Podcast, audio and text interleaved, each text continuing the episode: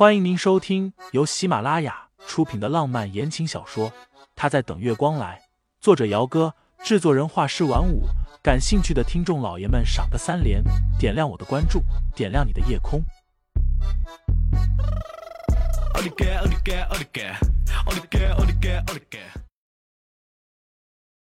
第一百九十三章，你敢？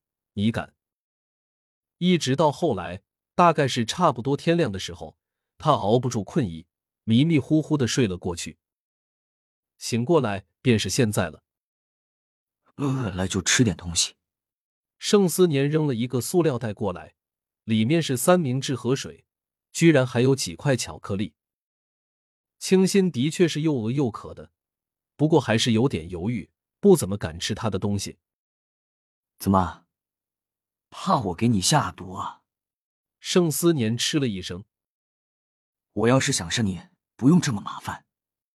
清新抿了一下唇瓣，拧开矿泉水喝了一口，然后打开三明治的包装袋，一边看着外面，一边吃东西。看起来有些像是乡下，可是绝技不会是牧城的乡下。清新努力的在脑海里计算着时间和路程，把牧城周边的城市都过了一遍。一个三明治吃完。车子缓缓的在路边停下了。这里前不着村后不着店，荒无人烟的，边上就是一个果园。果园的大门没有锁，一把大锁头挂在门口边上。下车啊。清新警惕的看着他。一般这种地方最适合杀人抛尸什么的了。想什么呢？盛思年嗤笑了一声，点了一根烟。我需要休息两个小时，走吧，二嫂。二嫂两个字从他的嘴里喊出来，清新总觉得后背有些发凉。盛思年现在给他的感觉就是如同毒蛇一般阴冷危险，让人觉得凉飕飕的。这果园的房子应该是有人特意的收拾过了，一共两间，虽然简陋了一些，但是好些东西都有。角落里还放了一张折叠床。盛思年把清新推进了里面的房间，从外面把门给锁上，自己拿出了角落的折叠床，安心的闭眼休息。沐城虽然盛家极力的压下了沈清新失踪的消息，但世上没有不透风的墙。盛家那位刚刚进门没多久的少夫人失踪的消息，在沈清新失踪十二个小时之后登上了热搜。盛思景去找了何曼芝。何曼芝和盛青青住一起。盛思年做的所有事情，盛青青即使知情，可是他从来没有沾手过，所以出了事情，他什么责任都没有。何曼芝是怕盛思景的，尤其是一进门，盛思景那个脸色，何曼芝看着莫名的就直打哆嗦。盛青青在家里穿的比较随便，一件大红色的睡袍。腰间的带子比较松垮。他虽然也怕盛思景，但是面上强自镇定着，没有表现出来。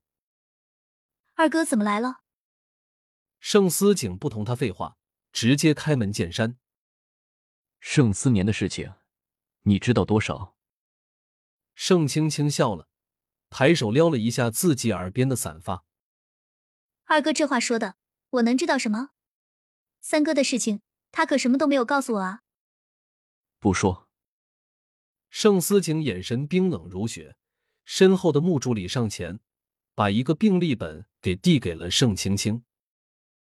什么东西？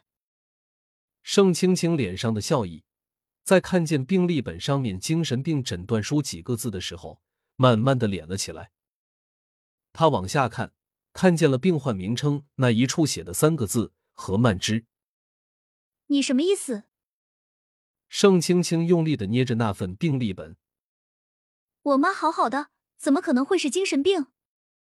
盛思景只是冷瞥着他，没说话。穆助理道：“在我们家太太安全的回来之前，何女士就暂时委屈一些，去精神病院里小住着吧。”你们敢？盛青青怒目看着盛思景：“我叫你一声二哥。”你不要太过分了，你老婆不见了关我们什么事儿？你有什么资格伪造我母亲的病历？不是伪造，穆助理干咳了一声，道这可是穆城最权威的精神病科医生写的诊断书。盛小姐有什么话，还是留着和医生去说吧。话落，有两个保镖进来，一把拉起早已瘫软在地上的何曼芝，就往外面拖去。我不要，我不去。青青，青青，你救救妈妈！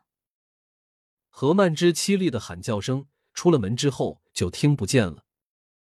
盛青青气怒，红着一双眼睛看着盛思景。